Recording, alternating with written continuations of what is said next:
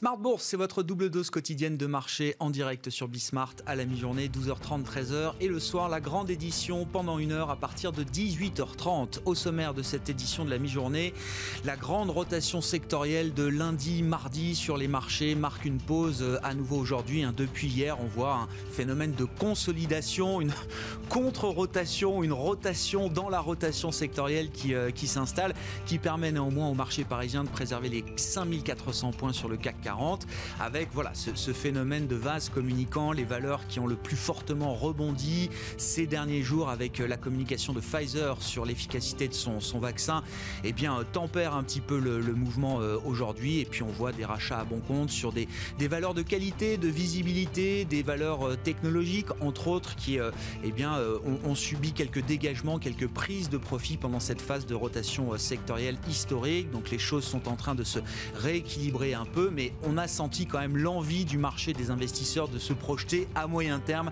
dans un monde avec vaccin. Ce sera évidemment encore l'un des gros sujets traités euh, aujourd'hui dans les éditions de Smart Bourse, d'autant que après la communication de Pfizer, on attend dans les prochains jours, les prochaines semaines peut-être la communication de Moderna, l'autre grand laboratoire de biotechnologie aux États-Unis qui est euh, en passe peut-être de, euh, de découvrir ce, vaccin, de mettre au point un vaccin efficace. Le docteur Fauci, qui est en charge du Center for Disease Aux États-Unis semblait plutôt optimiste sur la qualité des résultats qui pourraient être publiés par euh, Moderna, qui développe un vaccin avec une technologie identique à celle utilisée par euh, Pfizer et qui indiquait hier avoir accumulé suffisamment d'éléments, comprenez de patients infectés dans la cohorte observée, pour dévoiler une analyse d'efficacité dans les prochains jours. Ce sera donc encore un point clé pour les investisseurs à suivre sur le plan sanitaire, alors que l'épidémie semble peut-être atteindre un plateau en Europe quand elle continue d'accélérer aux États-Unis.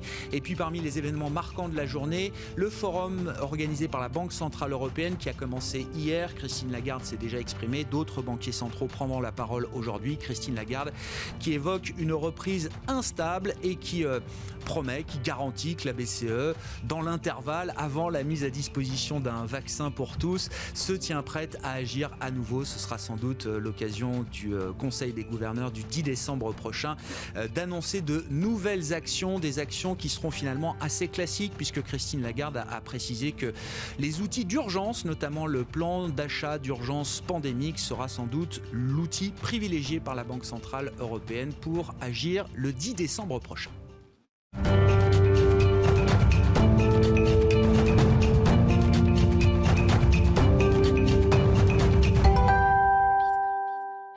Marché marque une pause depuis hier, c'est confirmé encore aujourd'hui avec des indices européens qui sont légèrement négatifs à la mi-journée. Les infos clés résumées par Nicolas Pagnès avec nous en fil rouge tout au long de la journée sur Bismart depuis la salle de marché de Bourse Directe. Le CAC 40 est dans le rouge à la mi-journée. Les investisseurs semblent prendre leurs bénéfices aujourd'hui après les 8 séances de hausse en 9 séances qui ont permis à l'indice parisien de gagner plus de 19% depuis le 29 octobre. Passé l'euphorie de l'annonce d'un nouveau vaccin, les investisseurs, loin de se réjouir une deuxième fois, alors que la Russie annonce elle aussi avoir mis au point un vaccin efficace à 92%, sont tiraillés aujourd'hui entre les espoirs futurs et la réalité économique. Le vaccin, même s'il fait souffler un vent d'espoir sur les marchés et sur les économies, pose encore beaucoup de questions. À ce stade, si l'agrément de la FDA n'est pas ce qui inquiète le plus les, observateurs, la logistique à mettre en place est plus délicate. Le vaccin doit en effet être conservé à une température de moins 70 degrés, ce qui pose de nombreuses questions sur son acheminement et sa distribution, dans l'hypothèse où le laboratoire Pfizer et son partenaire BioNTech réussiraient à le produire en quantité suffisante dans de courts délais. Les investisseurs qui gardent également en tête la progression de l'épidémie qui dépasse à présent les 52 millions de cas euh, dans le monde monde depuis le début de l'épidémie. En France, le nombre total de cas est désormais porté à plus de 1 800 000 cas depuis le début également. Des chiffres couplés à des mesures de restriction non sans conséquences pour les économies concernées. Les investisseurs aujourd'hui devraient également suivre le forum organisé par la BCE sur la thématique des banques centrales dans un monde mouvant où pas loin de trois euh, banquiers centraux euh, prendront la parole. Jérôme Powell, Christine Lagarde, mais aussi Andrew Bailey, le gouverneur de la Banque d'Angleterre.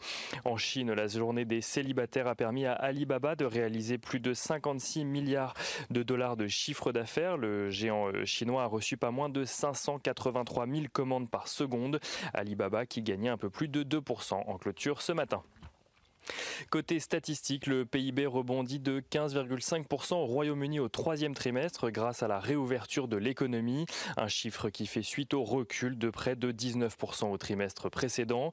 La production industrielle en zone euro a de son côté reculé plus que prévu au mois de septembre. Elle chute de 6,8% sur un an, soit un peu plus que le repli attendu par les analystes. Cet après-midi, les investisseurs prendront connaissance aux États-Unis des chiffres hebdomadaires du chômage, mais aussi des prix à la, à la consommation au mois d'octobre. Et on regarde à présent ce qui se passe du côté des valeurs à la Bourse de Paris. Les valeurs des télécoms, euh, tout d'abord, s'apprécient à la mi-journée, alors que Deutsche Telekom relève sa prévision de bénéfices annuels à la suite de publications de résultats trimestriels supérieurs aux attentes. Des performances dues notamment à sa filiale américaine T-Mobile, euh, qui a fusionné avec Sprint, un autre opérateur américain. Ubisoft progresse également ce matin euh, suite à l'annonce que, que le dernier opus de son jeu Assassin's Creed a réuni deux fois plus de joueurs mardi, euh, jour de son lancement, que sa version antérieure. Et on regarde très rapidement sur le marché des matières premières. Le baril de Brent s'apprécie, euh, s'échange pardon ce matin sous les 44 dollars, donc le baril. L'or euh, repasse de son côté sous les 1900 dollars l'once. Et sur le marché d'échange, l'euro dollar se négocie juste au-dessus des 1,18 dollars pour 1 euro.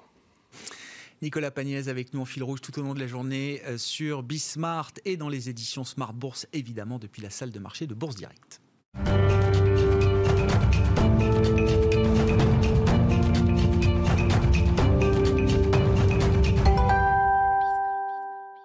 Analyse de la situation de marché après deux jours de rotation historique lundi et mardi à la suite de la communication de Pfizer sur l'efficacité euh, probable de son, de son vaccin. Un mouvement de deux jours qui est suivi par une pause depuis hier, hein, une contre-rotation dans la rotation sectorielle.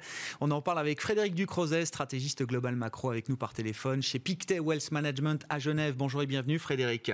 Bonjour. Quelle analyse ex post effectivement vous faites de ces, ces mouvements de marché historiques hein, sans doute sur une ou deux séances lundi et mardi. Alors des mouvements qui sont en pause aujourd'hui, qui ne sont peut-être d'ailleurs pas terminés. Est-ce que vous mettez avant tout euh, l'argument technique en avant, des rachats de positions euh, vendeuses à découvert, ou est-ce qu'il y a peut-être un repositionnement un peu plus stratégique désormais de la part des investisseurs, selon vous, Frédéric? Je pense qu'il faut respirer après un mouvement d'une telle ampleur, c'est vrai. On en a eu des tentatives de rotation du growth vers le value, euh, du euh, plus défensif vers le cyclique, qui n'ont jamais duré depuis plusieurs années. Il faut aussi mettre les choses en perspective après ce mouvement absolument historique euh, sur certaines métriques jamais vues depuis plus de 30 ans. Euh, on arrive quand même d'un point de départ très déprimé pour le value en général, presque 50% de, de sous-performance cette année. On reprend 5-6%. On est encore très très loin de revenir à un niveau un peu plus équilibré. Et puis on n'est quand même pas très loin de la fin d'année avec euh, beaucoup d'échéances enfin passées euh, derrière nous. Donc on peut imaginer des prises de profit un peu plus, euh, j'allais dire, stratégiques effectivement. Maintenant, l'image, non seulement en termes de, point de départ de ce mouvement, mais aussi de termes de flux, c'est qu'il y a quand même de la place et de la marge pour que euh, ces, ces, repositionnements se rééquilibrent encore et qu'on aille vers des valeurs qui ont été plus déprimées cette année. Je pense qu'il y a encore une dernière distinction à faire, c'est pour ça aussi peut-être qu'on reprend son souffle. Il y a euh, le value lié par la hausse des taux mmh. d'intérêt, donc typiquement les financières, la repentification de la courbe des taux. On peut se poser des questions sur l'ampleur du mouvement qui reste à effectuer, y compris l'année prochaine, parce que les banques centrales sont toujours là. Et puis le value déprimé par le Covid, j'allais dire, toutes ces valeurs euh, type loisirs, transport aérien, construction ou énergie, qui peuvent peut-être progresser encore sur un, aspect plus fondamental de croissance. Et là, effectivement, l'espoir est permis. Bon, euh, effectivement, alors euh, au-delà de cette respiration, on sent quand même que le marché a très envie de se projeter sur du moyen terme avec l'idée d'un monde vacciné euh, demain, peut-être courant 2021. Frédéric, en attendant, effectivement, il faut gérer l'intervalle et une situation de court terme. Alors sur, sur différents plans qui restent compliqués, sur le plan sanitaire sans doute, en Europe, mais peut-être surtout aux, États-Unis, sur le plan politique également aux États-Unis. Hein, la situation n'est pas totalement clarifiée. Comment est-ce que vous regardez effectivement ces ces événements de court terme. J'ajoute également le Brexit, hein, qui reste euh, un événement devant nous encore à régler.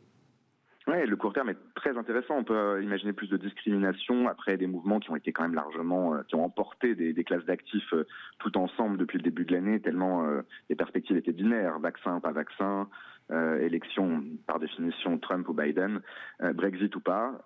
Effectivement, en termes, j'allais dire d'abord de mesures de sanitaires, on, on voit les différents niveaux d'intervention et d'ailleurs euh, conséquences sur l'activité, sur les données à haute fréquence. On voit des améliorations un peu partout en Europe et on peut imaginer une dégradation effectivement aux États-Unis euh, pour plusieurs mois peut-être si euh, Biden met en place des mesures plus restrictives.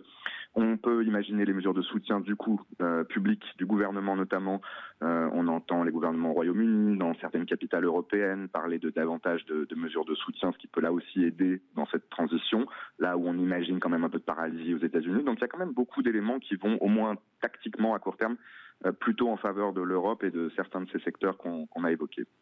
il faut ajouter sur le plan européen, peut-être, il faut le noter quand même, le déblocage de la situation entre le Parlement européen et les États membres sur la question du plan de relance. C'est passé un peu inaperçu en début de semaine, Frédéric, parce que le, vaccin était présent dans, l'esprit des investisseurs, mais c'est quand même un pas, euh, un pas crucial qui a été franchi cette semaine de ce point de vue-là. C'est un pas majeur, euh, politiquement. Il faut rappeler effectivement que euh, les points de blocage étaient encore nombreux, notamment avec la Hongrie, la Pologne, euh, sur des points euh, constitutionnels un peu un peu compliqués et politiquement sensibles. On comprend notamment donc Orban en, Hongrie pourrait encore essayer de bloquer certaines mesures du budget européen, mais on, on, sent aussi que maintenant, après ces avancées, ça va être très difficile la posture politique et puis pour un pays comme tous ces pays d'Europe de l'Est d'ailleurs qui vont bénéficier de ces plans de relance et du, du, budget européen, il va quand même devenir de plus en plus compliqué de s'y opposer comme une question de principe. Donc on peut imaginer encore des petits... pour Victor Orban de s'opposer, de mettre son veto au, plan, au débouclage, des, au déboursement du, plan de relance, vous dites, Frédéric on sait que la situation euh, politique est compliquée, mais économiquement, en tout cas, c'est un no-brainer. Il y a pas, je veux dire, on peut pas réfléchir euh, en, termes de, coûts-bénéfices. Euh, c'est un bénéfice massif pour ces pays en termes de, fonds européens et de, soutien ensuite à, leur économie. Donc, potentiellement pourrait être élu derrière, ce qui reste quand même la fonction de réaction principale du politique.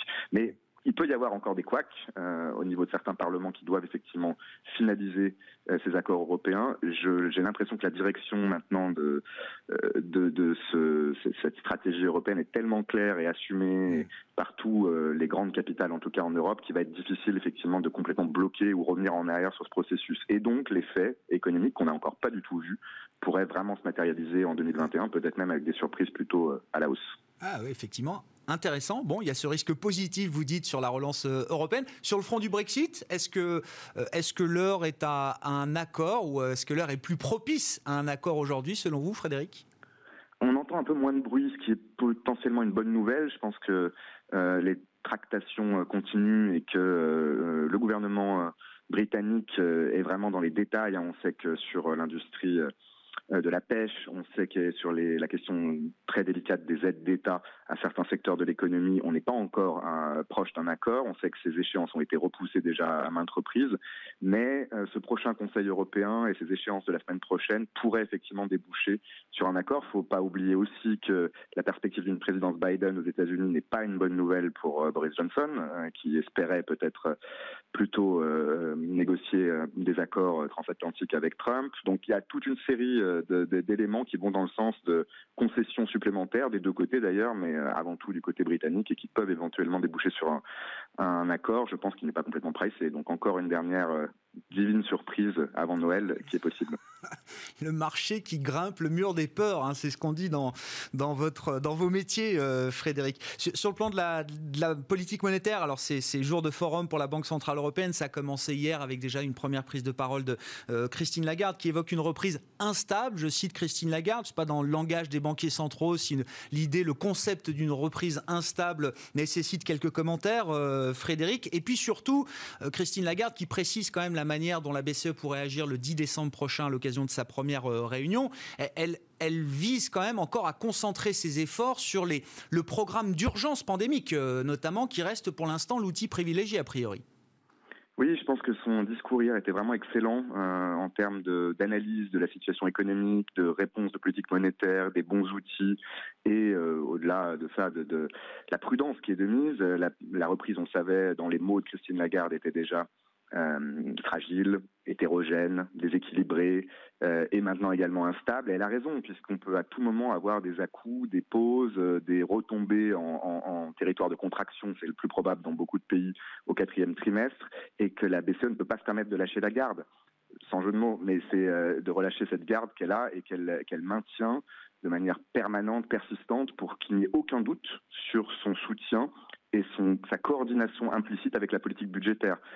Ce sont les deux aspects euh, de la même stratégie. La politique monétaire ne peut pas tout, elle est même peut-être proche de ses limites dans certains cas.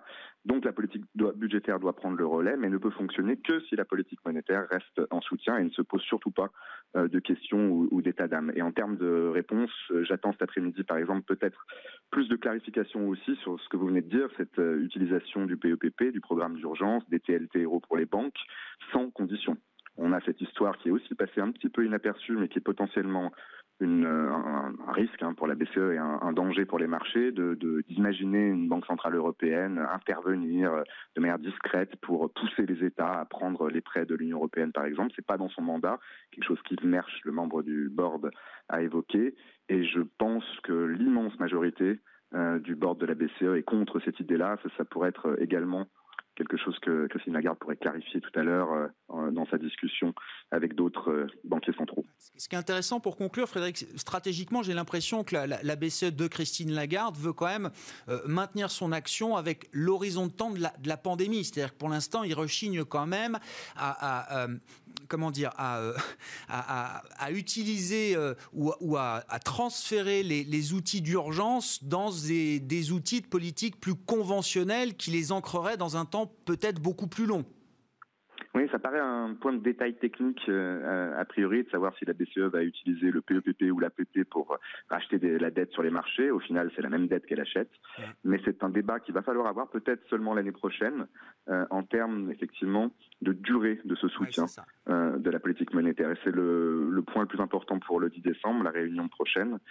C'est pas tant l'ampleur, le montant des achats chaque mois, mais la durée, la persistance de ce soutien qui va compter. Donc on peut imaginer par exemple une extension de ces programmes, peut-être même au-delà de 2021, avec l'idée que ce choc de la pandémie a des conséquences durables, structurelles sur l'économie, des cicatrices en, termes de chômage permanent par exemple et de halo du chômage qu'il faudra que la BCE prenne en compte avec un soutien encore plus long, des taux évidemment bas, mais surtout des achats pour plus longtemps. Jusqu'où et pendant combien de temps faudra-t-il soigner, guérir les cicatrices de la pandémie Effectivement, c'est un sujet pour les banquiers centraux aujourd'hui. Merci beaucoup Frédéric. Frédéric Ducrozet, stratégiste global macro avec nous par téléphone depuis Genève chez Pictet Wealth Management.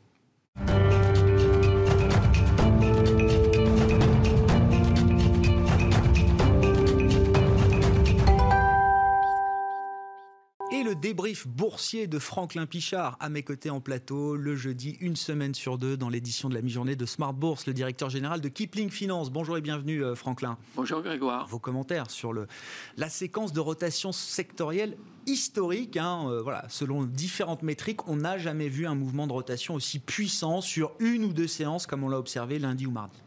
Oui, justement, et c'est tellement puissant que ça en est un peu suspect. Euh, non, ce que je veux dire par là, c'est qu'effectivement, euh, euh, on, voit que c'est amorcé un, transfert vers des titres décotés, vers les values. Ça a été très très bien dit par Frédéric à l'instant. il y a deux sortes de values. Hein. Il y a celles qui sont sensibles au taux, donc les bancaires. Est-ce qu'on a envie de revenir sur les bancaires aujourd'hui, juste parce qu'on a l'ombre d'un dessin de de, vaccins qui sera potentiellement euh, sur le marché en, 2021. Euh, c'est un peu tôt pour le dire. Et c'est donc un petit peu trop tôt, même si on a eu un petit sursaut sur les taux longs, pour revenir sur des bancaires. En revanche, euh, continuer d'observer et de regarder des, des vrais values, des cycliques de qualité très fortement décotés euh, qui sont empêtrés dans cette crise mmh. depuis quelque temps, ça oui. N'oublions pas aussi, et Frédéric l'a signalé à l'instant, euh, les values, plus personne n'en veut depuis des années ah et des années. Eh Donc euh, une décennie que la value sous-performe. Exactement. On était sur les technos, sur des valeurs véritablement qui faisaient de la performance, et en 48 ou 72 heures, on est prêt à revenir sur ce qui sous-performe depuis, euh, depuis 10 ans. Je pense qu'il y a 10 ans, on n'avait pas euh, le, le la pandémie, on n'avait pas ces soucis-là et euh, dans une analyse simple et froide, on n'était pas acheteur de, ces titres-là. Je pense aussi que si vous interviewez, et moi le premier, euh, vos, invités, non, euh, je n'ai pas vendu mes cycliques, euh, je ne me suis pas précipité sur des values depuis trois jours. bien avant ça, c'est-à-dire depuis quelques semaines, et on l'a dit ici aussi, on revenait sur des valeurs. On, a parlé il y a une quinzaine de jours de Sanofi, et depuis qu'on en a parlé, effectivement, c'était un achat raisonné et le titre a fortement progressé. On était revenu, on l'a l'avait dit sur Worldline, on a fortement progressé. Le titre vient de revenir un petit peu. Et oui, parce que depuis 15 jours, le, mouvement de rotation a été très fort lundi, mardi, mais juste pour redonner le contexte, ça fait 15 jours que le marché monte. Le CAC a pris plus de 20% en 15 jours. On était à 4500 points il y a fin octobre, le 29 octobre dernier. On était hier à près de 5500 points sur le CAC. Oui, on a connu des, bons extravagants. qu'on Et dans ce mouvement-là, oui, des, des, valeurs comme Worldline ont été mises un peu de côté, ont, quand même subi quelques dégagements, il faut le dire, euh, Franklin. On, a fait euh, ce qu'ont fait les Américains avec leur GAFA et autres technos. Euh, on a vendu les Capgemini, enfin on, Capgemini. Le marché, oui, c'est ça. Le marché a vendu Capgemini, a vendu Solution 30, a vendu Worldline, a vendu des titres sur lesquels on a, si on prend Solution 30 qui vient de publier, on a une croissance et une rentabilité qui sont hors normes et qui vient de publier, qui a encore signé un contrat ce matin en Italie. Donc, profitons. Au contraire, il faut être contrariant là. Parce que ce que je pense aussi, et euh, ma petite expérience montre que ces gros mouvements sont faits aussi par des automates, mm. pas par des gérants. Euh, les gérants sous mandat, euh, les clients particuliers n'ont pas dit, eux, vendez-moi toutes mes valeurs technologiques et rachetez-moi ces titres-là. Ils sont restés beaucoup plus sages. Et puis, il y a un phénomène qui est non négligeable, c'est que tous ces titres compris entre 30 et 20% il y a trois jours, c'est les titres qui étaient les plus survendus. Mm. Euh, quand moi j'ai des clients qui m'appelaient le premier jour en me disant euh, Air France vient de prendre 30%, euh, on va les vendre. Mon réflexe, c'est de leur dire, mais attendez, vous supportez 8 mois de baisse sur ce titre et 2 heures de hausse, ça vous suffit à les ah faire vendre. On un, est un biais classique chez l'investisseur. Hein. Exactement. on était à moins de, autour de 3, 3 euros. Le titre vient de 6 et puis pas si longtemps que ça, il était à 10 euros. Alors on va pas bouder notre plaisir, il est à peine au-dessus de 4 ou autour de 4. Euh, on a un potentiel encore, j'ai presque envie de dire, de 50% avant de tomber dans une certaine normalité, même des côtés. Donc euh, on garde la ligne, on ne on ne cède pas au chant des sirènes de cette pseudo-rotation sectorielle qui pour moi est un instrument avant tout d'automate et d'arbitragiste, mais les particuliers sont pas dans ce jeu-là. et au contraire, eux, S'ils veulent continuer à gagner, s'ils veulent continuer à faire de la performance ou à rattraper de la sous-performance, bah, c'est en utilisant ces fenêtres de tir pour revenir sur les titres. Et d'ailleurs, le marché s'y est pas trompé, puisque si on regarde hier, le Dow Jones a sensiblement baissé, moins 0,08. Et c'est le Nasdaq qui est reparti. Le Nasdaq a repris 2%. À nouveau, on a eu cette rotation. Il faut vraiment jouer sur ces deux tableaux, c'est-à-dire regarder ce qui se passe du côté des valeurs momentum, de la croissance et être prêt à aller saisir des opportunités si ces valeurs-là baissent trop. Et en même temps, pour ceux qui en ont dans leur portefeuille, toutes ces valeurs très décotées, massacrées, vous dites, essayez de tenir. Parce que peut-être que quand même, l'avenir est un peu plus euh, rose pour ces, euh, pour ces valeurs-là. Oui, c'est tout à fait ça. Euh, alors effectivement, sur des technos qui ont pris 100, 120% sur nos prix d'achat, que on dégage. Et puis, euh, j'avais un client, il me disait, tous ceux qui me restent, je les ai à zéro en prix de revient de hmm. gestion. Là, oui, on peut vendre la moitié et avoir une ligne qu'on conserve et qui revient à zéro. Et puis là, pourquoi pas commencer à regarder un petit peu, un petit peu autre chose. Mais attention, hein, ne vous laissez pas duper par cette pseudo-rotation euh, sectorielle qui vous ferait penser que vous êtes en train de rater le coche et puis passer à côté. C'est le meilleur moyen de se prendre la porte de saloon et ça, je tomberai pas là-dedans. Ouais, effectivement, les mouvements ont été historique, dans leur ampleur, dans la, violence, la rapidité de ces mouvements. On n'avait jamais observé de, de, de tel rééquilibrage de marché euh, sur une ou deux séances, même si, Frédéric le rappelait, effectivement, euh, et vous le disiez aussi avec un titre comme Air France qui a perdu euh, des titres qui ont perdu 50, 60, 70, 80% de leur valeur. On va parler d'Unibail Rodamco. Oui, ils ont rebondi de 30, 40, 50, 60% parfois en deux, trois séances, mais voilà, quand on a fait moins 80 avant, on est encore loin du compte. Unibail, ça valait 140 en début d'année, Franck. Oui, oui, C'est quoi autour de 50, 55 peut-être aujourd'hui À hein. peine, à peine.